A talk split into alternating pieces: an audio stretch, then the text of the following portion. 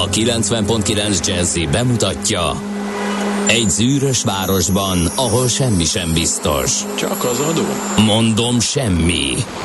Ahol a kisbefektetőket senki sem védi meg a tőzsdei kilengésektől, és a sikátorokban leselkedik a kíméletlen hozamgyilkos. Csak 4 férfi múlik a közbiztonsága. Hadnagy urak, merre vannak? A mindenre elszánt és korrumpálhatatlan alakulat vigyáz a rendre minden reggel. Hé, kik ezek az állati nyomozók? 4 férfi, egy eset és egy nyalóka. Ács Gábor, Gedebalás, Kántor Endre és Mihálovics András. Az íróasztal mögül pedig Profit kapitány diktálja a tempót. Humor, emberi sorsok, közönséges bűnözők és pénz. Egy különleges ügyosztály, a Gazdasági Muppet Show, minden hétköznap reggel a 90.9 Jazzin. De is figyelj, ne csak a bárányok hallgassanak. De miért? Ha nincs pénzed, azért, ha megvan, akkor pedig azért. Millás reggeli.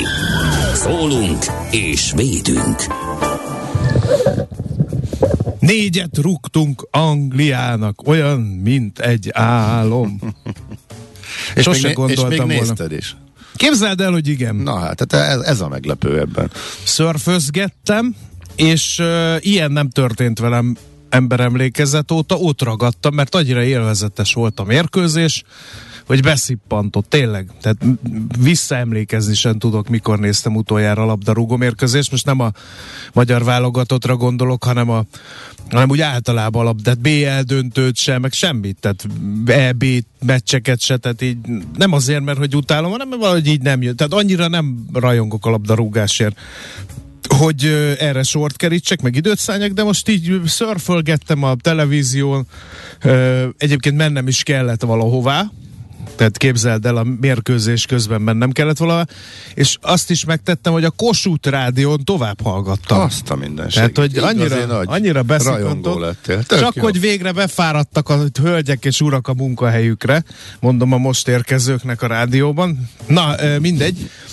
Szóval tényleg, és az az igazság, hogy valami ilyesmi élmény, ez nagyon hiányzott az én életemből, tényleg. Jaj, hát nekem kimaradt. Mikor a Vidi menetelt az UEFA kupába, akkor kim voltam a helyszínen néhány mérkőzésen, akkor éreztem talán ugyanezt utoljára. Figyelj, most akkor lecseréltük a 6-3-at? Tehát mostantól ez a 4-0... Nem tudom, Gábor. Hát figyelj, hát azért ez tényszerűen, ez egy nagyobb különbségű győzelem. Igen. Ez kell, ha így vesszük, akkor az összes sportszakíró erre fog. Sallai az új Puskás. Igen, lehet. Ráadásul az egy barátságos meccs volt. Aztán mégis úgy emlékszünk rá, mint valami óriási csodára, ez meg valahol tétmeccs volt. Még egy tanulsága volt számomra, hogy látszott, hogy tényleg annyira szeretem, annyira vágyom már évtizedek óta, hogy ilyen sportriportali kliséket puffogtassak. Ja, értem, erről van szó. De az, hogy látszott, hogy egyéni képességekben a magyar válogatott tagjai azért nem ott vannak, ahol az angolok, de hogy csapatként mindig odaért valaki, mindig elpöccintette valaki, tehát hogy ez engem meglepett, és tényleg egy ilyen lehetett látni, hogy ezek a srácok, ezek tényleg egymásért, és odafigyelnek, és hát tényleg egyéb sportriporteri lózunggal is készültél mára? A labda gömbölyű. Ez is azt mutatja, a fociban bármi megtörténhet, mondjak még? Van én, amit nagyon-nagyon várok. Hát meg is történt ez. Felszántottuk a pályát. Igen. Na, igen. Figyelj, napestig hallgatnám, igen, mondhatnám. Na, igen, de nem, mert nem mutatkoztunk be, ez a Millás reggeli, jó reggelt kívánunk, csak hát magával ragadott a mérkőzés, és utána megnéztem az összefoglalót a német-olaszról, az is szép. Az is volt, az 5-2-es gólos különbség, igen. Na mindegy, szóval beszippantott a labdarúgó mérkőzés, elnézést. 5-1, nem? Mit? 5-1, nem? Nem, még egyet utána a hosszabbításának hosszabbításába lőttek az olaszok. Tényleg? Igen. Akkor nem a végeredmény volt, amit én néztem? Nem. Okay. Na, szóval beszippantotta a Millás reggeli stábjának egy negyedét a tegnapi labdarúgó mérkőzés, nem lesz sokat ilyen, de hát ha valami megsüvegelendő, azt meg fogjuk süvegelni, akkor is, hogyha nem a szívünk teljes szerelmével fordulunk a nap 24 órájában adott téma felé. És hát tényleg, ami elismerendő, az elismerő, ugye itt most jön, hogy ez az, még több stadiont a kórházak helyére, meg nem tudom én micsoda, tegyük már ezt félre, hölgyek, urak, tényleg, tehát tudjunk már meg örülni a sikereknek. Igen, és ez nagy hiba korunkban, hogy át van politizálva, de akkor felteszem a kérdést, hogy az aranycsapat idejében nem volt átpolitizálva a labdarúgás. Hát azért nehezen összehasonlítható, ahogy ott át volt politizálva, meg ez a mostani helyzet. Ja, szerintem nehezen, de ott is azért mindig is így volt. Na most szerintem. Ez volt a morgás ma reggel? Nem volt morgás, még mindig nem mutatkoztunk be, ez a Millás reggeli a 90.9 Jazzy Rádion, és két műsorvezető van ma reggel is, ahogy megszokhattátok, Ács Gábor az egyik. És Mihálovics András. Mihálovics B. András, a Hajdú B után, tudod, a sportriporteri kvalitások miatt. Én azért hadd morogjak egyet, hadd roncsom a hangulatot, de nagyon egyszerű lesz, hogyha rendelek egy mosógépet, és jó pár nappal később meghúznak egy 3 napos sávot, ahol kiszállíthatják, akkor annyi kicsike, icike-picike, tényleg elvárásom, hadd legyen már, hogy amikor az egész lejár, és még mindig sehol semmi, igen, a vállalt szállítási határidőnek, akkor valamit már böffentsen a Euronix, hogy akkor mégis mi van, tehát hogy akkor mi várható, miért késtünk el, elnézést, tehát hogy nekem kelljen utána szaladni, hogy akkor még hány napig járhatok a mosodába, és illetve mikor várható az, hogy újra lesz működőképes mosógépem. Tehát igazából csak ennyi. Jó, hát hogyha morogni kell, éppen én is tudok. Hát akkor parancsolj. Figyelj! Tök üres út, egy fekete rigó nem repül át. Igen. Kicsit bele is kényelmesedtem a közlekedési szituációba, ez bevallom őszintén, azaz elbambultam, suhantam, és ez a, tudod, ez a nézel, mert úgyse történik semmi, hajnal van, még a nap is más, na jó, többet nem fog érdekelni, megígérem, nem hófehér jaguárba suhantam, hanem teljesen mindegy, de tudod, ez a, de tényleg hosszú percek óta nem történik semmi, de még csak gyalogos sem látsz. Igen. Az úton, autót se, semmi, egy ilyen mellékutcába, de suhantam jó tempóban, természetesen a sebességhatárokat betartva. Igen. Majd egyszer csak egy bokor mögül egy eltévedt öltönyös, nyakkendős ifjú vitéz úr, szerintem érettségire ment, vagy évzáróra, vagy nem tudom én micsoda, a tök üres utcán lelép elém, vészfékezni, még mielőtt vészfékeztem volna, mégse visszalép, de mondom, tök üres, tehát előttem is, mögöttem is senki, és ez a csikorgó vészfékezésem, azt hittem tényleg elém lép. Megállok, tessékelem, nem jön. Mondja, hogy menjek bátran tovább. Lepergett előttem az életem, mondom, kiszálljak, beszélgessünk egy kicsit, vagy nem tudom én micsoda, de aztán tovább hajtottam, és utána, miután elmentem, és továbbra is mögöttem is tök üres volt, tehát ez a affér sem volt elég ahhoz, hogy bárki jöjjön, gyalogos, biciklis, autós, semmi, majd utána már átjött a gyalogátkelő helyen. Tehát, hogy ez miért? Szóval gyalogátkelő helyen történt a dolog. Nem. Az első momentum nem. Az nem. Aha, igen. Jó, ez fontos. Ez miért? Miért? Nem tudhat, nem ismerheted a lelki állapotát. Nem, szerintem aludt. Nem tudok másra gondolni. Az is lehet, alvajáró volt. Bármi lehet. Igen. Na, szóval ennyit a borgásról.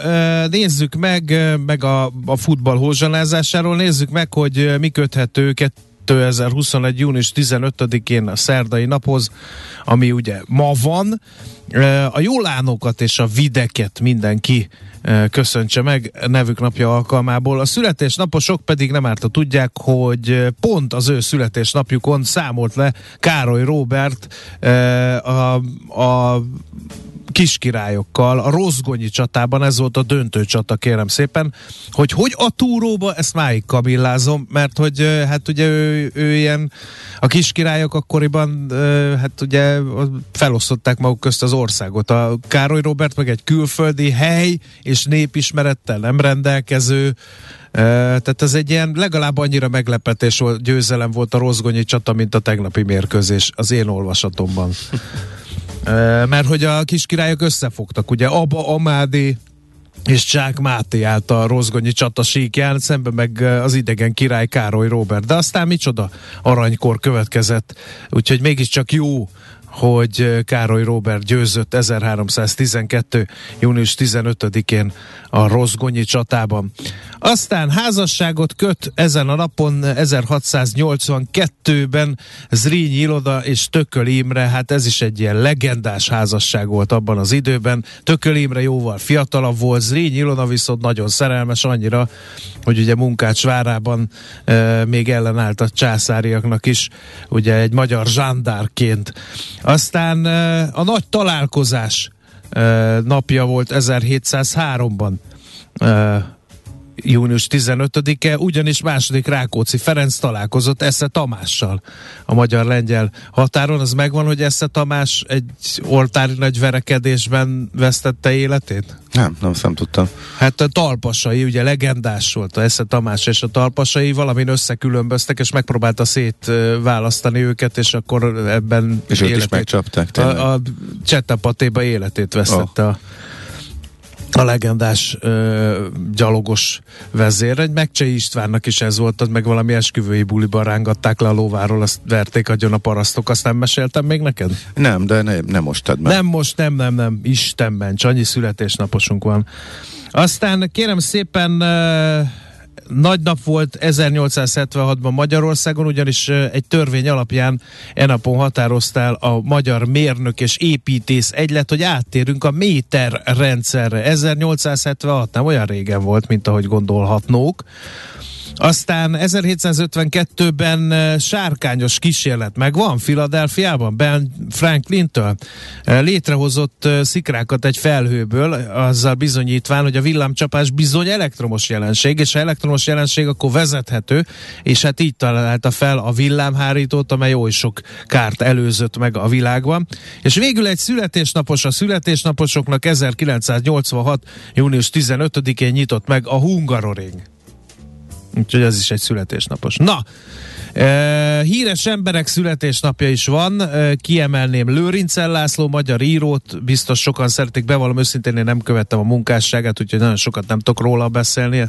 1939. június 15-én született, viszont Harsányi Gábor munkásságát azt követtem, egy óra múlva itt vagyok, ezen cseperedtem fel. Kossuth és kétszeres Jászai Mari díjas magyar színművész, érdemes művész, író, drámaszerző, úgyhogy jó egészséget kívánunk neki, 1945-ben született. Aztán sajnos már nincs közöttünk az Aphrodite's Child frontembere, Demis Russos, görög énekes, 1946-ban de jó, született. Hogy így mondtad, mert hogy kevesen tudják a későbbi Korda Györgyhöz hasonlító pályafutását, ismerve, hogy milyen progresszív zenekarban szerepelt ő, és az Aphrodite's Child, ez mennyire egy előremutató banda volt.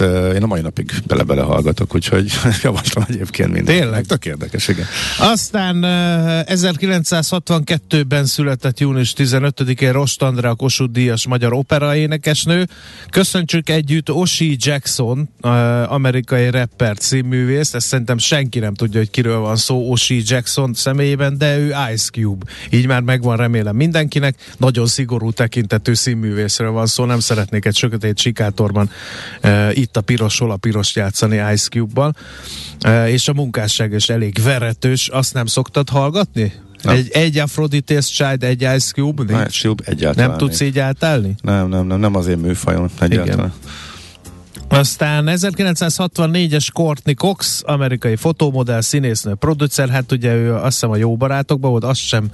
Minden, ami olyan vígjáték, hogy röhögnek alatta, azt rendkívül nehezen viselem.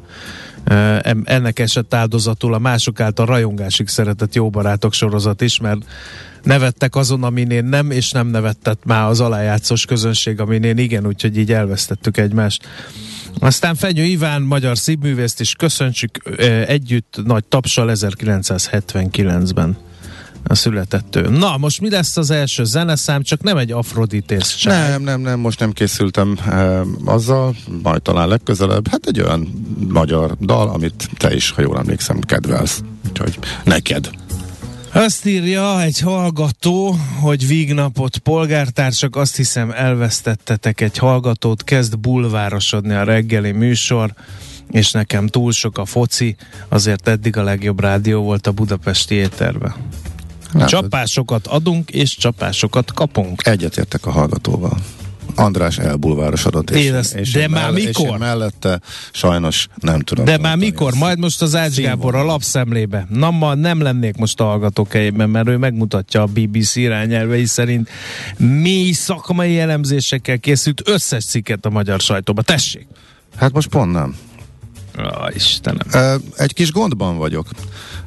A magyar sajtó nagy részének őszinte rácsodálkozása jön velem szembe arra, amit én hetek óta magyarázok, mondok, nyilván senkit se érdekel. Itt a légitársasági adóval kapcsolatosan nem tudom. Pontosan az történt, ami várható volt, pontosan az történt, amiről én beszéltem sokszor, és akkor most ezek jönnek a lapszemlébe újdonságként. Ajánlom mindenkinek a figyelmébe, aki nem hallgatott minket, vagy nem figyelt oda, de érdekli, akkor el lehet olvasni. Pontosan az... Na, szóval nem tudom. Tehát 24.hu is nagyban elemzi, hogy na hát tudhatták volna, hogy áthárítják. Teszem hozzá, nem áthárításról van szó, de valahol ez végül is játék a szavakkal, hanem egész egyszerűen egy költségtételről, ami a működést befolyásolja, és ez beépül az árba. Jó, ezt lehet most áthárításnak hívjuk, vagy ez alapján áraznak, ez alapján tervezik meg az egész működésüket. Szerintem egy kicsit más, mint ez az állandó áthárítósdé, mert a légitársak oldalról ez nem így merül föl. Na mindegy, most mindenki rácuppant, az is teljesen várható volt, hogy az egyetlen ember, aki a céges világban őszintén kommunikál és tesz mindenféle kommunikációs alapelvekre, bullshitelésre, az Michael O'Leary, és miután ő neki ez kedvezőtlen, ő lesz az, aki ugyanúgy, ahogy egyébként a félvilágon már mindenkit elküldött a vérbe, most éppen Nagy Márton magyar minisztert küldi el azért, amit egyébként a légiparban mindenki ugyanúgy gondol, de az egyetlen ember, aki ezt ki is mondja, és láthatólag élvezettel kültöli világá, az a Ryanairnek a vezérigazgatója, és pontosan várható volt, én is mondtam, hogy nagyjából ez fog következni, de most láthatólag ezen rugózik a magyar sajtó, és ehhez én tehát nem tudok mit hozzátenni, mert erről már itt ebben a műsorban is beszéltünk az elmúlt hetekben. Úgyhogy ezek vannak.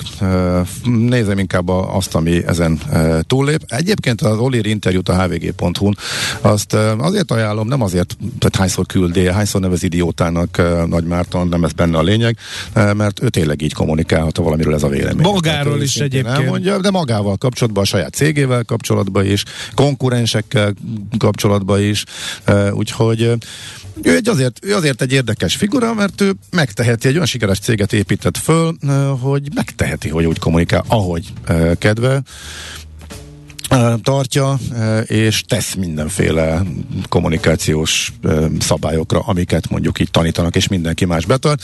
Érdekes a kontraszt, tehát amikor a többi légitársaságot végigkérdezgetik, ott megy a szokásos, amit a suliban tanítanak, hogy nem tisztünk értékelni egy adott ország adópolitikáját, mondja a Lufthansa, meg ilyesmi. Hát pedig nagyjából pontosan ugyanaz lehet a véleményük, csak ott ugye ők tartják magukat ahhoz, amit ahogy állítólag kommunikálni kell, illetve hát azt láthatjuk, hogy ahogy a cége 99,5%-ánál szokás is. Úgyhogy épp ezért ritka a nem búsítelő, nem kerülgető, meg önfényező interjú, úgyhogy ezért munkás, ha valaki főleg ritkán találkozik ilyennel, akkor, és még nem olvasott elég O'Learyt, akkor ezt nézni, szóval hvg.hu. A témával kapcsolatban a többi cikknek akkor van értelme, hogyha nem hallgattak minket ezzel kapcsolatban a kedves hallgatók.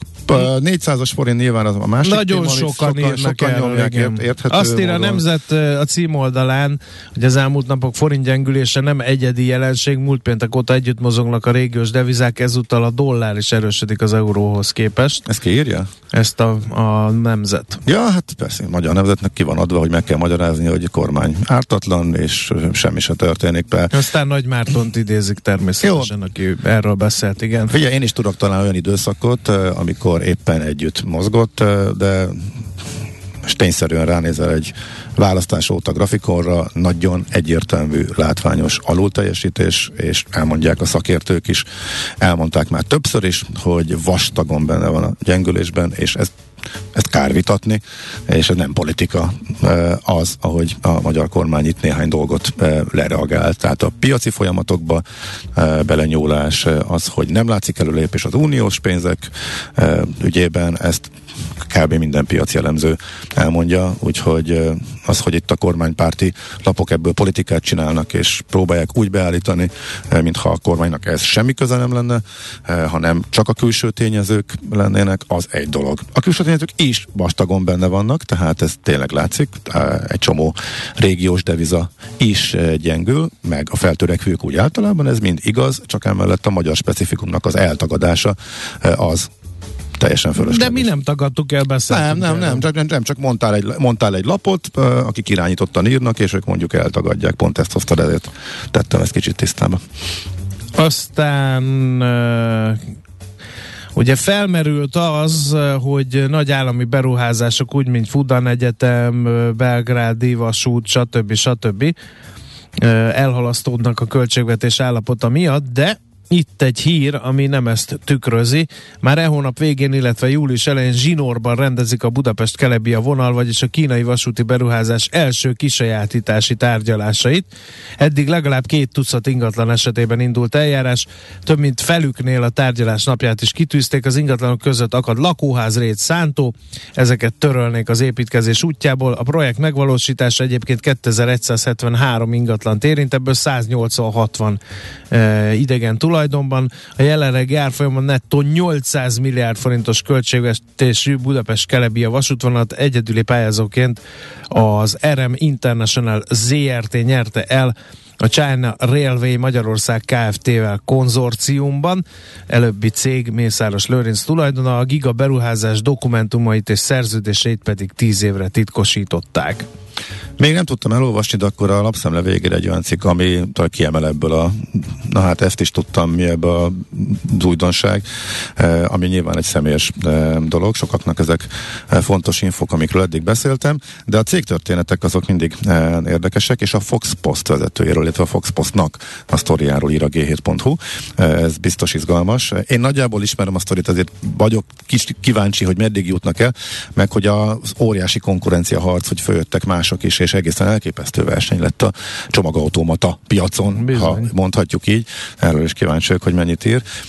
Szóval a Fox Post története, kiröhögték a versenytársai, ma már a fél országban az ő automatáit. A fél ország az ő automatáit használja címmel ír céges sztorit a g7.hu reggel. Na, nekem nincs több. Jó, akkor már csak azt nézem, hogy mennyi időnk van. Ha viszonylag kevés, akkor egyből mehetünk át a tőzsdére. Menjünk! Hol zárt? Hol nyit? Mi a sztori? Mit mutat a csárt? Piacok, árfolyamok, forgalom a világ vezető parkettjein és Budapesten. Tőzsdei helyzetkép következik.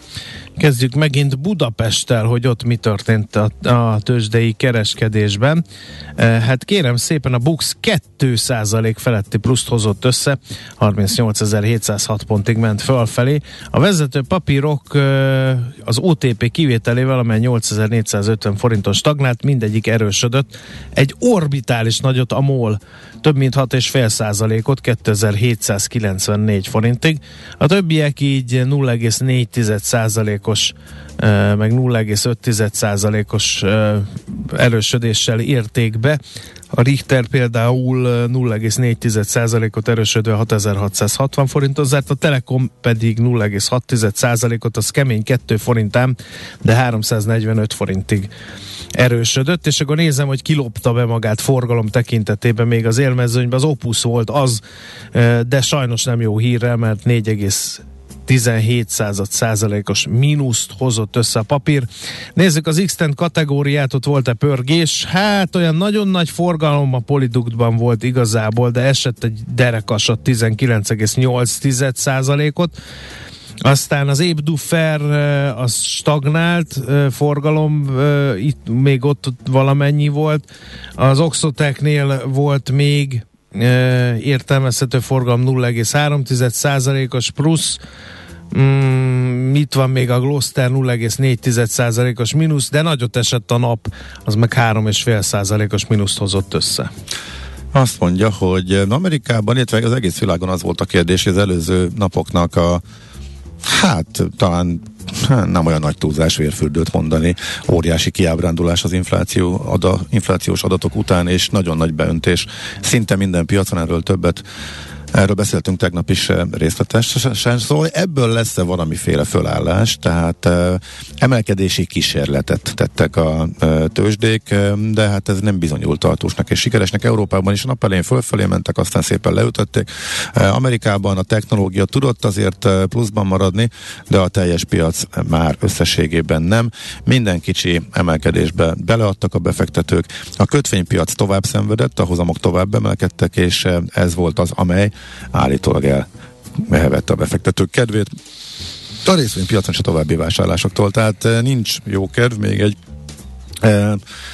épp kézláb felugrást sem tudtak a piacok összehozni, azt követően, hogy az S&P 500-as is ismét belépett a medvepiaci tartományba. A New York Times szólt egy nagyon szép táblát, ott tényleg sok-sok percen keresztül böngésztem az eddigi medvepiacokról. Lehet nézegetni, hogy melyik mikor volt és meddig tartott, tehát a nagy gazdasági válságtól elkezdve, amit tudjuk, hogy a leghosszabb volt, a legrövidebbig, ami a Covid zuhanás és az abból való visszapattanás volt. Csak hogy ott a világ pénzét elköltötték a jegybankok arra, hogy visszapattantsák a piacokat, meg hogy egyáltalán támogassák a gazdaságokat, úgyhogy a kérdés most úgy merül föl, hogy most, amikor pénzt nem tudnak tenni, még az irgalmatlan likviditás kénytelenek a kamatemelések mellett kivonni a piacokról, akkor vajon mennyiben lesz más a piacoknak a reakciója. Tehát a legrövidebb medvepiac után most ismét medvepiac van, 20%-os szakadás a csúcshoz képest, ami egyébként nem is volt olyan régen, hanem január 3-án az S&P 500-asban. Innen kérdése, hogyan tovább. Drámai egyébként, ahogy átárazódtak a kamatemelési várakozások, most már a 75 bázispontos emelésre 97%-os esélyt ad a piac. Egy hete 3% volt ennek az esés, és a további emeléseknél is brutális a növekedés. Egy újabb 75 bázispontosra, ez szó nem volt erről még egy-két hete. Tehát egy 75 után egy újabb 75 is jöhet, és utána is még egy 50-be van árazva szeptemberre.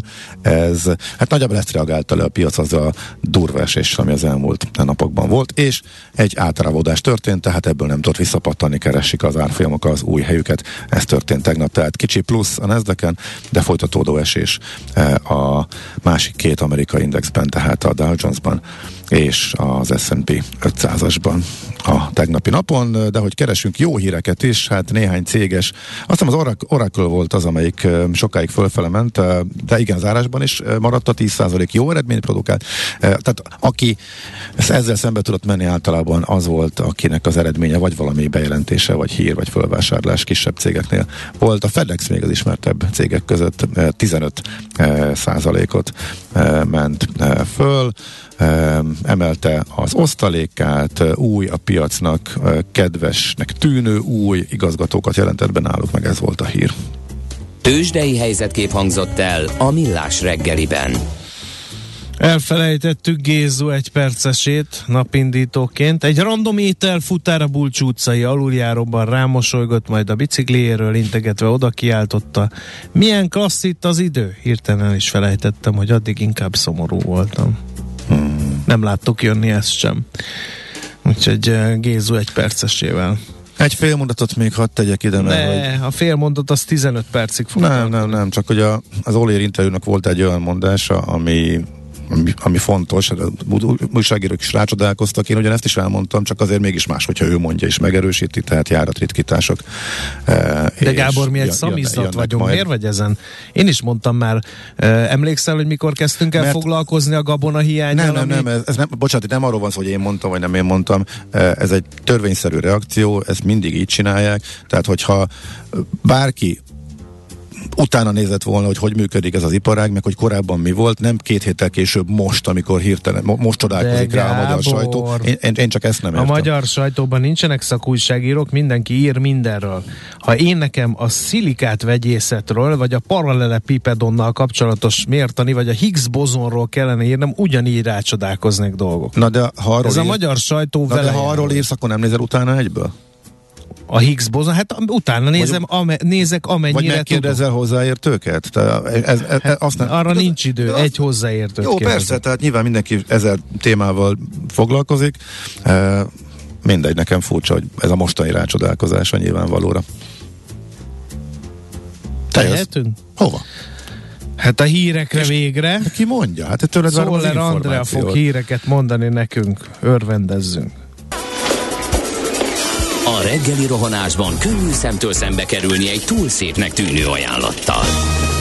Az eredmény krétával körberajzolt tetemes összeg.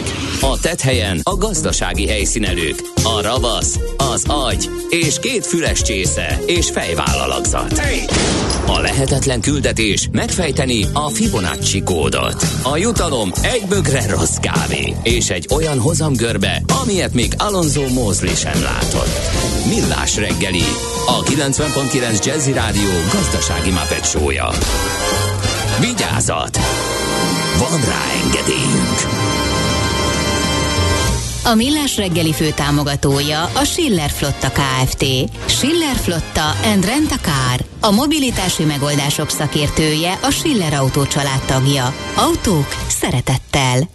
Jó reggelt kívánunk, 7:13 folytatódik a Millás reggeli, itt a 90.9 Jazzy Rádion, Ács Gáborral és Mihálovics Andrással. 0-30-20-10-9-09, ezt még szerintem ma nem mondtuk, de majd most mondom, itt lehet kontaktálni, mi vélünk az Áccsal meg velem ma reggel, holnap reggel meg majd mással. De közlekedési híreket... A rossz hírem van. Már megint? De miért? Hát nem tudom, holnap reggel is telszel. Az biztos, de ebben én nem okoz meglepedést, de veled már megint? Hát ez a rossz hír. Jó, akkor már visszaveszek, hogy holnapra is maradjon energiám. Mindenképpen. Na, nézzünk egy kis közlekedés, mit szólsz hozzá? Legyen. Budapest legfrissebb közlekedési hírei, itt a 90.9 Jazz-én. Én szerencsére közlekedési balesetet nem látok a fővárosban, viszont van néhány új útlezárás, amit nem árt, ha tudnak a kedves hallgatók. Az egyik a 13. kerületben, a Hegedűs Gyula utcában van, a Gyöngyház utcától a Csanádi utcáig tart, mert felújítanak arra valamit. Aztán a 8. kerület Dankó utcában is van egy lezárásunk, a Mátyás tér és a Magdolna utca között, ott éppen daruzni fognak. Budapest, Budapest, te csodás! Hírek, információk, érdekességek, események Budapestről és környékéről. No, terasszvita. Mondjad akkor, hogy te mit olvastál ezzel, az Erzsébet város, hogy ne parkoló legyen. Hanem terasz? Aha. Népszavazási kezdeményezés indult, igen, én olvastam a Telexen, igen, a 7. kerületben arról, hogy átalakíthassanak-e ismét parkolóhelyeket vendéglátó teraszokká.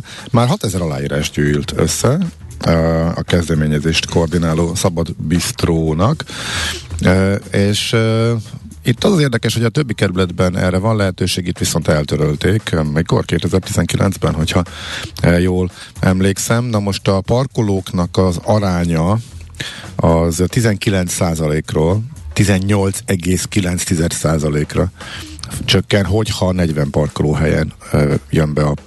De miért parkolóhelyen? Jött be, mert nincs már, mert máshol nem fér el. Tehát annyira keskenyek az Erzsébet városban a járdák, hogy abból már nem lehet elvenni. Az egyetlen megoldás, hogyha teraszokat akarnak, hogyha a parkolóekből vesznek el. Ezért érdekes. Azt mondják, hogy ha ez így működne, sokkal élhetőbb lenne, kellemesebb lenne, és még pénz is lenne egy csomó mindenre, mert nyilván ezekért a teraszokért fizetnének azok, akik üzemeltetik őket, úgyhogy ez egy érdekes dolog. Meg az is érdekes, a hogy kiszámolták. Környevő kerületekben ez működik, itt Erzsébetvárosban nem. Kiszámolták. Erzsébet városban az autós közlekedés a közterületek 58%-át foglalja el, úgy olyan megosztásban, hogy az úttestek 39%, a parkolóhelyek 19%-ot. A gyalogosok 36%-ot foglalnak el, és 6% jut, 6-os százalék a zöld területeknek. Úgyhogy érdekes. Azt mondja, hogy a lakossági engedéllyel rendelkező autó után fél évre 0 forintot fizetnek, ez is egy érdekes adat. A kb. 10-12,5 négyzetméternyi közterületén, amit elfoglal egy vendéglátó terasz üzemeltetője, 400-800 ezer forintot fizet. Ha pedig parkolóhelyen lenne a terasz, akkor 800 és másfél millió forint közötti lenne a félévi közterület használati díj. Tehát ez is egy ilyen matematika, hogy ugye ha ott laksz és kapsz ilyen matricát, hogy ingyen parkolhatsz, akkor ott áll az autód, és gyakorlatilag az az önkormányzatnak nem jelent bevételt. Most azzal próbálják meggyőzni a helyhatóságot, hogy lám, ezzel lehetne pénzt keresni, úgyhogy érdekes helyzet. Majd kíváncsian várjuk, hogy a népszavazás mire jut, és akkor, ha eldől, akkor majd beszámolunk róla. Természetesen elrovat keretei között. Budapesti reptér bejelentette, hogy szép nagy forgalma van. Igen, megdőlt a járvány utáni csúcs, több mint 1 millió utas volt májusban. Ezt remélem elmentik, és ezt kopipasztálni lehet majd júniusra is, meg júliusra is, mert itt is tök egyértelmű rekordok lesznek. Egy apró érdekesség, és talán újdonság, és új szolgáltatás, ami izgi. Ja, hogy a belvárosban van ilyen? Igen, hogy a Kálvin térre leraktak egy check-in pultot lényegében, tehát megoldható, ott is nem a reptéren kell. Azért a Kálvin téren. Mert ott jön az a reptéri járat, ott van igen. A 100-as busz, és akkor arra föl lehet szállni. És már be is csekkolták. És lehet nyomorogni rajta, mert általában annyira tele van, hogy azt nem sűrítik? Kálvin, de sűrítették. Mindig bejelentik, hogy sűrítik, csak nem akkor sűrítik, amikor előre látható a jegyeladási adatokból, meg a foglalásokból, hogy sokan fognak utazni, hanem amikor ez megtörtént, jól megszámolják. Milyen sokan vannak, milyen tele vannak a buszok, mint a heringek úgy vannak rajta, miközben ugye MLD-as és külön fizetős járat, és akkor utána sűrítik. Ezek a reptéri festésű buszok még mindig nagy számban cirkálnak máshol is a városba, tehát még mindig jóval kevesebb ott ebből következőleg a sűrűség, mint a járvány előtt, de a lényeg az, hogy legalább utána mennek a piacnak, ha késéssel is, és sűrítgetik, arról is jönnek hírek folyamatosan. Mm-hmm. Na, szóval a lényeg az, hogy a Kálvin téren podgyász feladót létesítettek, tehát ott is meg lehet oldani azt, hogy leadjuk a csomagjainkat, és akkor a reptéren... És akkor kiviszi ki oda? A reptér? Igen, azt megoldják, és utána el lehet menni egyből a biztonság ellenőrzéshez. Azt talán fontos info, hogy nagyon sok reptéren óriási káosz van, meg késések, meg csúszások, meg sorok, én is álltam rengeteget Stockholmban. Budapesten semmilyen nincsen. Budapesten úgy tűnik, hogy teljesen jól kezelik, és van elég alkalmazott, úgyhogy én nem láttam még nagy sorokat, uh-huh. És itt kulturáltan rendesen működnek a dolgok felé. Na. A másik végre a Gyarmati Dezső úszoda, ugye a 2. kerületben van, eléggé hányattatott sorsú konglomerátumról van szó, de hétvégétől lehet használni az 50 méteres medencét, ugye elég drágán épült, hosszasan épült, aztán amikor megnyitották a választásokra időzítve, akkor kiderült, hogy szivárog a víz, meg bajok vannak vele. Elkezdődött az adókapok, hogy ki a felelős érte. Nem derült ki még mindig, nagyon hosszas vizsgálatok ellenére sem, de aztán most úgy döntött az önkormányzat, idézem a polgármestert, Őrsi Gergelyt, hogy egy teljes helyreállítás rendkívül költséges, hozzáteszem új intézményről van szó. Ráadásul különböző eljárások és elhúzódó vizsgálatok során kell megállapítani, hogy ki a felelős a medence problémáért, ezért úgy döntöttünk, hogy a kivitelező és a tervező egyetértésével és együttműködésével a Műszaki Egyetem által javasolt és a Nemzetközi Úszószövetség előírásának megfelelő technológiával a kárenyhítés érdekében helyreállítjuk a medencét, ami így a vizsgálatok lezárultáig is használható lesz. Még egyszer mondom, a hétvégétől lehet a 2. kerületi Gyarmati Dezső úszodában formában feredni. És még egy kis színes a végére, mert ezt szokták, ugye minden híradó végén van valami kis színes, nem koati kölyök született, hanem szélrekord tölt meg. A meteorológiai szolgálat szerint az átvonuló hidegfront miatt az esti órákban volt a legerősebb a légmozgás. A rekord, szélrekord 50 évvel ezelőtt volt, Budapesten Őrsödön mérték, és 2022. június 13-án ez a rekord dőlt meg. A Jánoshegyi állomáson 22,7 méter per másodperc, az 81,7 kilométer per órás széllökés mértek. Ez a rekord. Az kemény ám. A korábbi rekord 78,5 kilométer per óra volt, ez 76-ban volt. Oké, következő zenét azoknak a gyerekeknek küldöm, akik most egy darabig lehet, hogy nem hallják a Millás reggelit, és eddig is biztos fog hiányozni. Azért hallgatták, mert ülnek a... Nem volt választásuk. Nem volt választásuk, éppen az iskola felé tartanak, és miután ma van az utolsó tanítási nap az iskolák többségében, és hivatalosan is, ezért gondoltam, hogy erre kaptam visszajelzést, hogy erre fölkapják a gyerekek a fejüket, mert az egyik nagyon népszerű mesefilmnek az egyik betét dala is, úgyhogy ha kedves apukák, anyukák, hogyha van ilyen, hogy a gyerkőc megmondja, hogy mikor, melyik mesében, és éppen mi történik ott, amikor ez fölcsendül, akkor írjátok meg nekünk, és hát bíztatnám a gyerekeket, hogy hát akkor is otthon is lehet hallgatni a Millás reggelit, hogyha nyári szünet lesz, de hát persze jó pihenést, ez a legfontosabb, most így a utolsó napon az iskola felé tartva. Nekünk a Gellért-hegy a Himalája. A Millás reggeli fővárossal és környékével foglalkozó rovata hangzott el.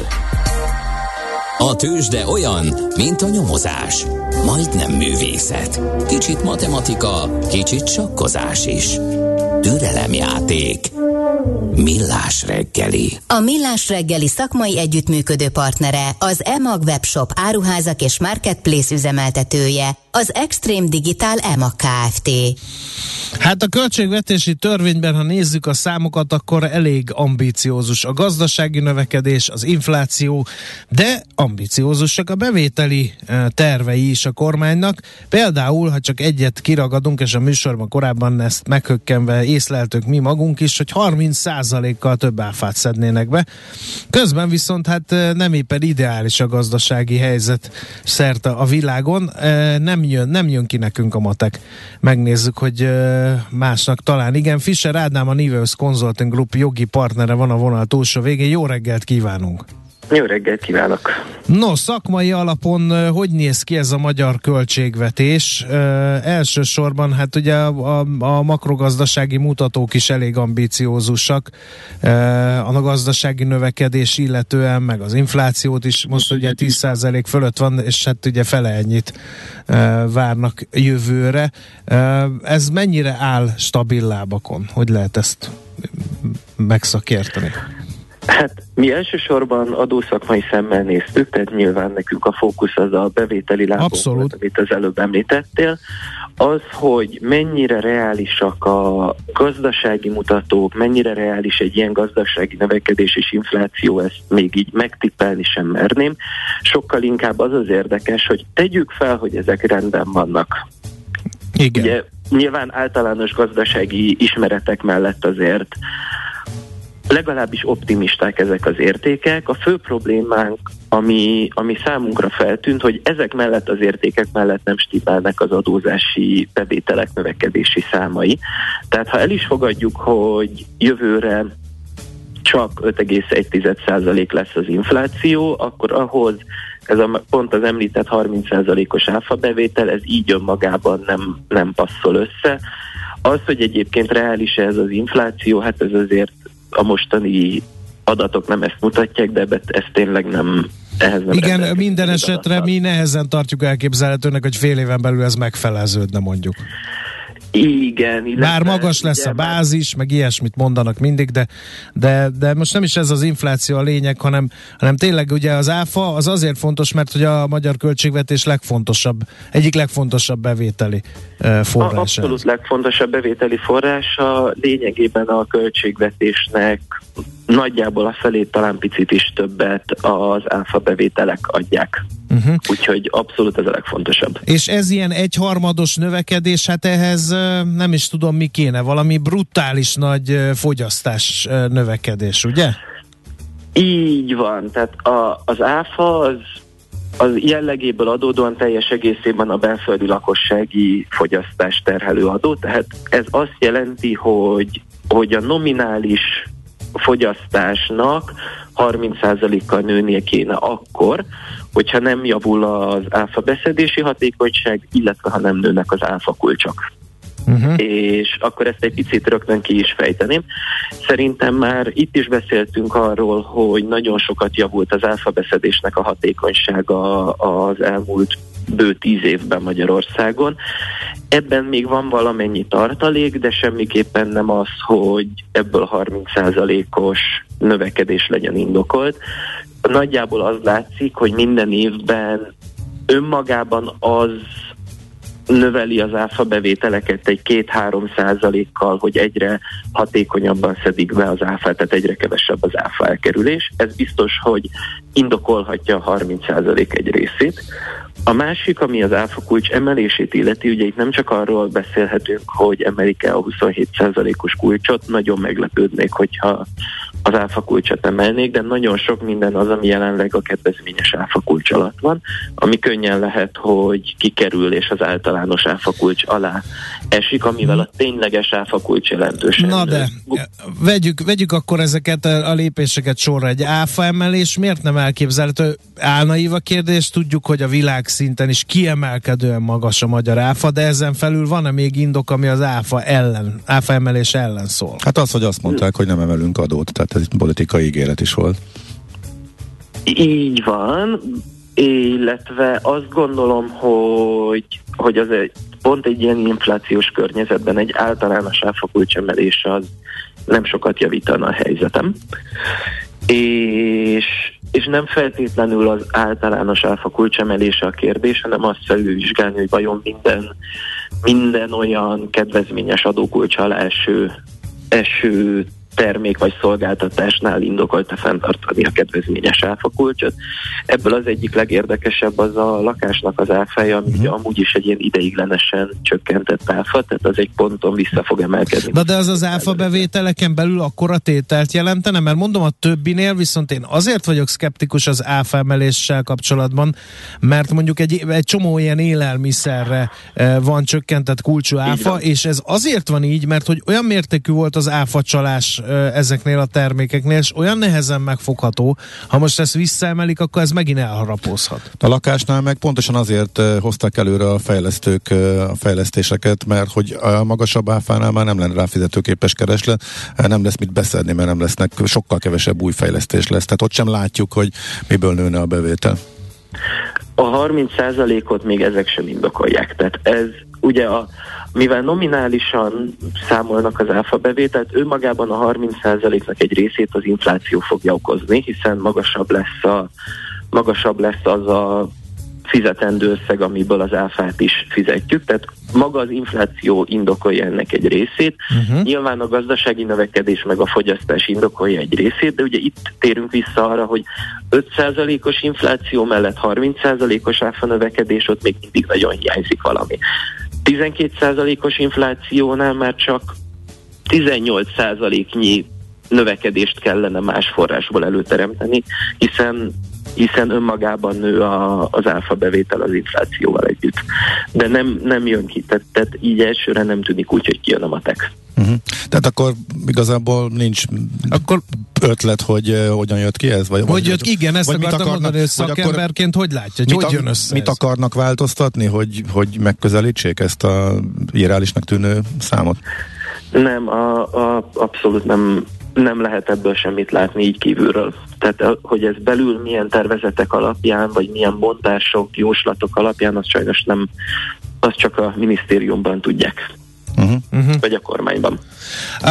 Mennyire, megint csak szakmai szemmel kérdezem, mennyire lenne mondjuk jó ötlet, és most megint olyanhoz nyúlunk bele, amit az Ács le fog hurrogni, hogy SZIA emelés, vagy társasági adóemelés, ha már bevétel szűkébe van a kormányzat, mert hogy a költségvetésben az szerepel, hogy nem nagyon nyúlnak hozzá társasági adóbevételekhez például.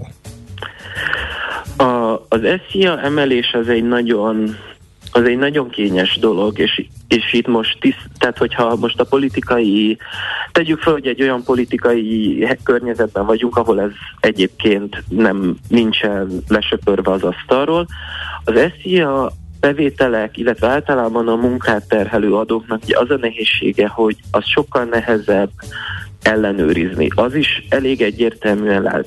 Azon túl, hogy eleve az egész gazdaságpolitika átállt, vagy adózáspolitika átállt a fogyasztásnak az adóztatására, az egyértelműen kimutatható, hogy minél alacsonyabb a munkára rakódó adóteher, azt annál nagyobb eséllyel fizetik be. Uh-huh. Tehát ugye a jövedelmeknél, fizetéseknél nagyon magas és nagyon könnyű elkerülni az adót. Szerintem ez így vagy úgy mindenki megtapasztalta, és eljön az a pont, ahol olyan idézőjelben kicsi az adóteher már a fizetésen, hogy azt inkább befizetik, mert egész egyszerűen az adminisztráció, a kockázat az kisebb, mint amennyit az adóval el lehet érni. Tehát egy jelentős SZIA emelés az lehet, hogy arra vezet, hogy nem is növelni érdemben az adóbevételeket, mert ahol megtehetik, ott ezt nem fizetnék be. És a társasági adó? Ez meg azért, mert hogy Magyarország gyakorlatilag ezzel a társasági adókulccsal adóparadicsomnak számít, külföldről nézve. Így van. Több olyan ország van, ahol meghatározott adókulcs alatt adóparadicsomnak számít egy ország, és ez a 9% ez sok helyen már az adóparadicsomi adókulcsnak minősül. Azt gondolom, hogy a társasági adónak az emelése az egy kisebb, talán ezek közül az járna még a legkisebb fájdalommal, meg az, ami még nem teljesen lenne idegen a rendszertől. Ugye nagyon sok olyan kedvezmény van egyébként is a társasági adóban, amivel még ezt a 9%-ot sem feltétlenül kell megfizetni, akár itt a kutatásfejlesztések kapcsán, akár a TAO támogatástól egészen az egyedi kormányzati támogatásig nagyon sok lehetőség van arra, hogy a társasági adót csökkentsék, és ott például elképzelhető egy olyan jellegű emelés, ami akár a kedvezmények rendszerének egy kicsit újra gondolásával nem fogja elriasztani befektetőket, amellett, hogy tényleg ez egy nagyon fontos szempont a befektetők számára, hiszen ők áfát úgysem fizetnek mondjuk egy termelőcégnél, mert külföldön adják el a terméket, viszont a társasági adó alacsony maradhat. Jó, azt hiszem, hogy mindent értünk, illetve nem mindent értünk, de ez majd előbb-utóbb ki fog derülni, mert hát a szakembernek sem világos minden 100%-ig. Nagyon szépen köszönjük az összefoglalót. Nagyon szívesen. Minden jót, viszont hallásra, szervusz. Fischer Ádámmal, a Niveus Consulting Group jogi partnerével vettük végig, vagy próbáltuk végigvenni, hogy jön ki a 2023-as költségvetési matek, és hát arra jutottunk, hogy vannak homályos pontok, amik a rendelkezésünkre álló információk sok az ismeretlen, a sok ismeretlen, és sehogy se jön ki a matek a 30%-ra, úgyhogy majd újabb információkat várunk az illetékesektől. A barátság két dolgon alapul, tiszteleten és bizalmon. Mindkettőre szükség van. Mindkét félnél. Millás reggeli. A Millás reggeli szakmai együttműködő partnere az EMAG webshop, áruházak és marketplace üzemeltetője, az Extreme Digital EMAG Kft. Kicsi, közepes, de semmi esetre sem nagy. Nem a méret a lényeg, hanem a vállalkozó szellem. A Millás reggeli KKV hírei következnek. Hát érdekes felmérés látott napvilágot, amiből kiderül, hogy a koronavírus okozta kényszer sem volt elegendő ahhoz, hogy a digitalizációra rábírja a magyar kis- és középvállalkozásokat. Hogy mi szerepel ebben a felmérésben, erről fogunk beszélgetni Pintér Róberttel, a Budapesti Corvinus Egyetem adjunktusával, a Digiméter projekt vezetőjével. Jó reggelt kívánunk! Jó reggelt kívánok mindenkinek! No, hát először azt vegyük sorra, hogy mi ez a kutatás, kik végezték, kiknek a körében, mennyire reprezentatív? Igen, hát a Digimétert 2 évvel ezelőtt indítottuk el, ez egy KKV digitalizáció, digitális versenyképességet mérő projekt, évente 2-szer mérünk, tavasszal általában valami speciális témát, 2020-ban ez a koronavírus hatása volt, ezt ismételtük meg idén, össze pedig mindig ugyanazokat a kérdéseket tesszük fel, hogy lássuk az időbeli elmozdulásokat, itt általában a digitalizáció téma, mindennapi munkavégzés, marketing, pénzügyek, stb. És hát ugye akik végzik, alapvetően ez egy ilyen, hát hogy is mondjam, küldetés az ügynek a támogatása, alapvetően szponzori modellben működünk, tehát van mögöttünk több ügyeti szereplő, aki támogatja számlászpontú, Vodafone Business, OTP, Simple. Tehát kifejezetten azok a szereplők, akik szeretnék, hogyha ez az egész dolog, ez gyorsabban vagy jobban nőne, és hát egyrészt a saját ügyfeleik azok ügyesebbek lennének, meg hát több lenne belőle. No, hát ugye azt szoktuk mondani a digitalizációval kapcsolatban, hogy aki nem digitalizálódik, annak nagyon-nagyon komoly problémái lesznek a üzleti életben hamarosan. Mit mutat a mostani felmérés? A KKV-k mennyire értették meg ezt az üzenetet? Hát mondjuk az egyik szemem sír, a másik meg nevet, vagy ki van nyomva, hogy hogyan nézzük. Elnézést itt a parafrázisért. Nyugodtan, ebben a műsorban nagyon sok mindent szabad, amit máshol nem. Szóval alapvetően azért azt nem tudjuk, hogy milyen volt a helyzet a koronavírus előtt. Tehát ugye miatt nem tudjuk, hogy a koronavírusnak milyen volt a hatása. Azt látjuk, hogy az elmúlt 2 évben a koronavírus érdemben azért már nem digitalizálta tovább a cégeket, de mondjuk azt lehet látni, és azért nevet az egyik szemünk, hogy mondjuk a KKV-knak a negyede, 26%-a az most is biztosít távmunka lehetőséget a munkavállalóinak, legalábbis egy részének, mert ugye sok esetben az a kifogás, vagy az a indok, hogy miért nem, mert hogy nem lehet, nincs olyan munkavégzési lehetőség. Ugye ez szerintem azért ez egy nagy szó, hogy a KKV-k negyedénél egyáltalán van távmunka, mert alapvetően attól félnek, hogy a munkavégzésnek a hatékonysága az romlani fog, és egyébként akik ezt megtartották, ez körülbelül a cégeknek a negyede, ők azt mondják a 85%, hogy nem csökkent a munkahatékonyság, tehát hogy tulajdonképpen megmarad, vagy még javult is. Akinél csökkent, ott inkább a munkavállalóknak a csapat összetartása, kicsit a motiváció, ami szerintem teljesen természetes, hogy egy ilyen távmunkahelyzetben azért kihívásokat jelent. Tehát emiatt azt mondanám, hogy az egyik szemem sír, a másik nevet.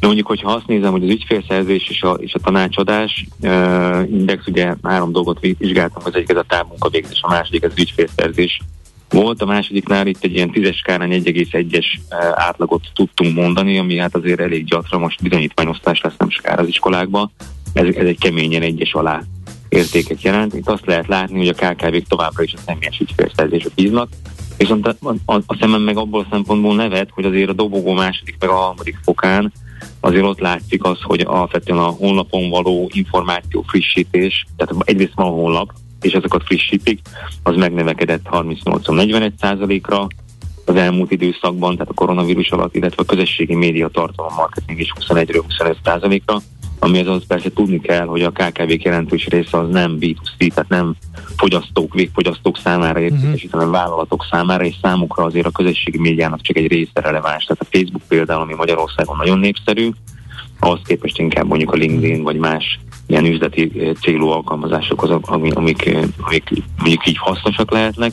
Tehát azért ez megjelenik, és ugye a dobogó második, harmadik foka azért az szép, én azt gondolom. Csak nem esett vissza annyira mondjuk a személyes, amennyire gondolnánk, sőt ugye növekedett 51-53%-ra, a másik 2 meg nem nőtt annyira, mennyire amúgy növekednie kellett volna. Hiszen ez mindenkinek elérhető lehetőség lenne, hogy ezzel foglalkozzon. Hát akkor próbáljuk optimistára hangolni ezt a nem túl szép képet. Hát lehet, hogy azért, mert épp most zajlanak ezek a digitalizációs projektek szakértők bevonásával. Hát van rá esély egyébként, hogy van, ahol ezt csinálják. Leginkább egyébként a harmadik téma ad okot örömre, ugye ez a digitális pénzügyek, itt 5,8-10-es skálán, ami egy erős 3-as, és egyébként a legfejlettebb 20%-nál ez már 7,5, tehát hogy már ott egy erős 4-es alás eredményt mondhatunk, és ugye azt lehet látni, hogy alapvetően azért a kényszer szüli ezt a helyzetet, és most nem a koronavírusra gondolok. Hát például előírták, hogy kell tudni fizetni az ügyfeleknek digitálisan. Hát, ja, két dolog, ugye egyrészt, hogy bárhol lehet most már fizetni, ahol ugye ilyen kereskedelmi tranzakció van, tehát emiatt ugye kénytelenek bevezetni a kártyás elfogadást, ugye ez ebbe az irányba hat, másrészt pedig az, hogy a NAV elkezdte fehéríteni ugye a számlaadást, meg a pénztárgépeket, tehát emiatt gyakorlatilag ugye a cégeknek a jelentős része, sőt most már minden cég valamilyen szinten kapcsolatban van digitalizációs kérdésekkel, lehetőségekkel. Az a kérdés, hogy milyen folyamatokat tud építeni, amit még pluszba rárak. Én azt gondolom, hogy ez most a trójai falova egyébként ez a fintekes, pénzügyes rész, számlázási rész a digitalizációnak. Hogyha itt azt látjuk a cég, hogy kényszer ugyan, de ettől jobban működök, gyorsabban, a könyvelőmnek nem kell papírhalmokat vinni, hogy azt látjuk, hogy a cégeknek a negyede az már csak és kizárólag elektronikus úton ad a könyvelőjének anyagokat, ezt itt minden üzenem a KKV-knek, hogy erre van lehetőség. Tehát mi sokszor azt látjuk, itt a számlászpontonak az ügyvezető Ángyán Balázs tett egy kommentet a sajtóanyagunkban, hogy időnként csak egy-egy apró kis lökés elég a KKV-knek arra, hogy gyorsabban menjenek előre. Ez ilyen lehet ez a lökés, hogy a pénzügyek területén is lehet még, tehát nem kötelezünk kívül még jobban csinálni, és akkor még kényelmesebb, még egyszerűbbé válik, nem tudom én, könyvelőnek a számlázó programhoz hozzáférést adni, összepontozni az utalás beérkezettel, és akkor nem marikának vagy pistikének kell összenézni naponta x órában ezeket a dolgokat, tehát ugye azért itt vannak olyan lehetőségek, amik a hatékonyságnevelést ezt egyértelműen elősegítik. Mennyire lehet ezen felül hajtóerő mondjuk a szükség olyan szempontból, hogy azért a KKV-szektort is minden bizonnyal érinti a munkaerő hiány? Tehát és a digitalizációval ki lehet váltani munkaerőt egy csomó területen, ha már a számlázás kiderült, akkor például a könyvelőket is. Igen, hát ugye itt az abszurd helyzet áll elő, hogy folyamatosan arról beszélünk a médiában, és szoktam erről előadni, hogy a gépek elveszik a munkánkat, az automatizáció csökkenti a munkaerő lehetőségeit, közben meg azt látjuk, hogy pont fordítva van. Tehát nem azért, tehát kamionsofőrök nem azért nem lesznek, és távoli példát hozva, mert hogy automatizáljuk, önvezetővé tesszük a kamionokat, hanem mert senki nem akar elmenni kamionvezetőnek, mert igazán hogy elég nomád élet. És ugye ugyanezt látjuk a KKV-knál is, hogy sok esetben azt hajtja előre az automatizációt, hogy egyszerűen elszállnak a munkabérek, és nem találunk értelmes munkaerőt, aki el tudná végezni a feladatot. Ez megfigyelhető a KKV-k esetében. Hát és a kérdés, hogy vannak-e azon a szinten, hogy ők tudnak automatizálni, mert ugye mindig azt felejtjük el, hogy automatizálni akkor lehet, hogyha a folyamat már mögötte ott van, az üzleti folyamat ki van találva, le van definiálva, és arra tudunk ráépíteni egy szoftveres megoldást, és sokszor ez is hiányzik a KKV-knak, nem csak a hozzáértés. Jó, értjük. Hát akkor nincs más hátra, mint előre drukkolunk továbbra is, hogy a KKV-szektor is megértse az idők szavát, és ebből a bizonyos trójai falóból aztán legyen valami, amit mondtál, hogy a digitális pénzügyek, hogyha flottul mennek, ami egy érzékeny része egy vállalkozás életének, akkor hát majd rájönnek, hogy talán akkor más területeken is lehet hasonló hatékonysággal dolgozni. Köszönjük szépen! Így van, abszolút a digiméter.hu oldalon elérhető a riport, illetve ki lehet tölteni a kérdőívet, hozzá tudja mindenki mérni magát a többiekhez, és lehet látni, hogy úristen, ezek itt tartanak, akkor hol van nekem az előre. Tehát, hogy bízunk benne, hogy lehet menni előre. Gyertek, KKV-k a digiméter.hu-ra, és nézzétek meg, hogy ti hol tartatok a többiekhez képest. Legyen így, köszönjük szépen a beszélgetést. Én is köszönöm. Szervusz, minden jót kívánunk. Minden jót nektek is. Pintér Róberttel, a Budapesti Corvinus Egyetem adjunktusával, a Digiméter projekt vezetőjével beszélgettünk. Veszel-e? Eladod-e? Kanapéról-e? Irodából-e? Mobilról-e? Laptopról-e? Kényelmesen, biztonságosan, rengeteg ajánlat közül válogatva, időspórolva, ugye, hogy jó? Mert ott van a mágikus E-Business, a Millás reggeli elkereskedelmi rovata, ahol mindenki számára kiderül, hogy online miért jó üzletelni. No, hát ugye milyen jó, amikor halljuk, hogy Amazon, meg Alibaba, meg stb. Ilyen nagy cégek jönnek Magyarország, de ilyen felmerült már bennetek, hogy vajon miért nincs külföldön ilyen magyar cég? Hogy a huszár.hu miért nem viszi a de ezt nem most franciáknak. Ez olyan szépen bevezetted, de nem erről szól az a felmérés. De erről is szól, igen. Hogy miért nem exportálnak a magyar elkereskedelmi vállalkozások. A Digitális Kereskedelmi Szövetség csinált egy felmérést a GKID-vel közösen, online exportkutatás ez a címe, hogy megnézze, hogy mi a helyzet a magyar digitális kereskedelemben export tekintetében. Ez az első ilyen felmérés, tehát igen, ez most debütál. Igen. Azt mondja, hogy egyébként a kiskereskedelem, tehát ha megnézzük a big picture-t, akkor ugye a hazánk egy exportorientált, majdnem azt mondtam, hogy vállalkozás, de ország, és a gyártás viszi a primet 71%-kal, a kereskedelem 14 százalékos súllyal, tehát egy kicsit alul reprezentált. Ezen belül is, a kereskedelmen belül a kiskereskedelem alig 0,7%-os a teljes magyar exportforgalomból, úgyhogy gyártóüzem vagyunk, tessék, íme egy bizonyíték megint. A kiskereskedelmi exportból viszont 13% realizálódik online kiskereskedelmi tevékenységhez köthetően. Legalább évi 10 milliós exportforgalmat realizáló online is értékesítő kereskedések olyan 500-600-an lehetnek, de 100 van, amelyik tényleg főtevékenység szerint is online kereskedelemmel foglalkozik. A határon túli értékesítésből származó forgalmuk nettó 30-40 milliárd forint csupán. Ennyi volt 2021-ben. Egyébként van 37 000 online értékesítésre alkalmas weboldal Magyarországon, ebből 15-20 000 webáruház, és tessék kapaszkodni, közülük mindössze alig 1000 olyan van, amely a belföldi mellett valamilyen más EU-s vagy régiós piacra szolgáltat. Általában Romániába, Szlovákiába, Németországba vagy Ausztriába. Na jó, de hát ez nagyon nehéz oda eladni bármit is. Tehát ez egy annyira szuper, egyedi termékkel, hogy Németországba, Magyarországról rendeljenek. Amikor beszéltünk arról, hogy a várakozási idő, a kiszállítási idő ben is óriási verseny van, és minél hamarabb, körülbelül azonnal akarsz megkapni mindent. Az egy magyar cégnél csak ha kell, ez már azt kell, hogy akkorára nőttél, hogy már ott vagy, és kiépítettél, de hát akkor... Ez könnyű így mondani, hogy milyen jó lenne. Akkor elmondom, hogy miért nincs így. A felmérés rávilágított, hogy mi miatt alacsony az exportálási kedv az online kereskedelemben. Na. Nincs képzett munkaerő, amely ugye elkereskedelmi tanulmányokkal, tapasztalattal, nyelvtudással rendelkezik. Nincs stratégia, hogy hogyan szeretnének kimenni a külső piacra. A logisztika fejletlensége, rugalmatlansága rátapintott el erre a lényegre, hát, hogy ez óriási beruházást igényel.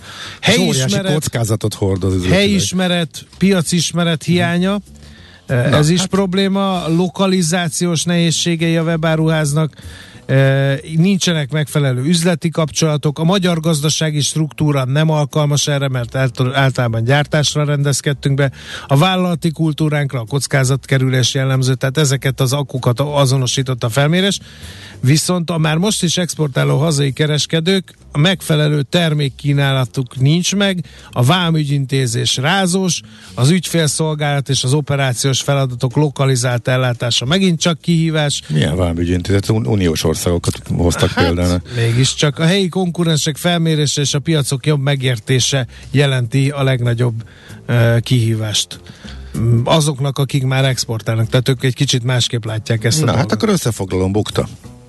Hát egyelőre így néz ki. De mitől változna? Tehát honnan szerzel, tehát kinek lehet ekkora beruházásra, meg ekkora kockázatvállási hajlandósága? Na akkor most figyelj, ez van a tanulmányban. Igen? Az elkereskedelmi piacon megfelelően lokalizált megjelenéssel és tartalom milyen tűnhet helyinek egy kereskedő. Uh-huh. És akkor már meg van oldva. Aha, tehát helyi brandként adod el magadat, igen, stb. Oda mész magyar cégként, mintha ott lennél. Jó, hát ezt persze csinálják néhányan. Az nincs ott. De miért van az, hogy például a Kiflinek sikerült? Az ugye cseh cég. Vagy az Alzának, az is cseh cég. Megnézném, hogy... Vagy az E-cipő, az meg lengyel cég. Megnézném, tehát, hogy hányan tudják, hogy a Kifli egy cseh cég, illetve kinek számít Magyarországon. Jó, hányan tudják a hazai vásárlók 70%-a gondolja azt, hogy a kifli.hu az magyar kereskedő. Ennyi. A Biotech USA-ról hányan tudják, hogy az magyar cég, mondjuk nemzetközileg? Azt hiszik, hogy mivel Biotech USA, ezért USA. Ez nagyon jó. Hát de erről beszélek. Hát ezt mondtam, hogy ezt kell csinálni lokalizált megjelenéssel és tartalommal. Valahogy a csehek is felépítették. Persze, értem. Csak miután ez most már kiépült, így ide betörni magyar cégként most ennek most így neki menni. Most nem ez más, mire? Valami jó, én értem. Meg a másik, ami szerintem még jó lett, nyilván egy kis piacon van, nagyon nincs termék, amit tényleg csak nála van, hogyha valaki ilyen előtt. Igen, ez működik, tehát ugye azzal lehet, hát nyilván azon nem lesz soha világcég, de KKV szinten azzal azért lehet hasítani, és azt mondjuk csinálják is jó páron. No, hát ennyit tudtunk akkor hozzátenni saját forrásból. Na, megtaláltad-e? E-Business. A Millás reggeli elkereskedelmi rovata hangzott el. E-Business. Üzletei online. Jön Szóler Randi a hírekkel, aztán pedig a TikTok menedzserekről lesz szó. Ez a munkacíme a beszélgetésünknek, de igazából azt fogjuk felfejteni, hogyan kell képezni a jövő vezetőit, akik ugye a TikTokról tájékozódnak.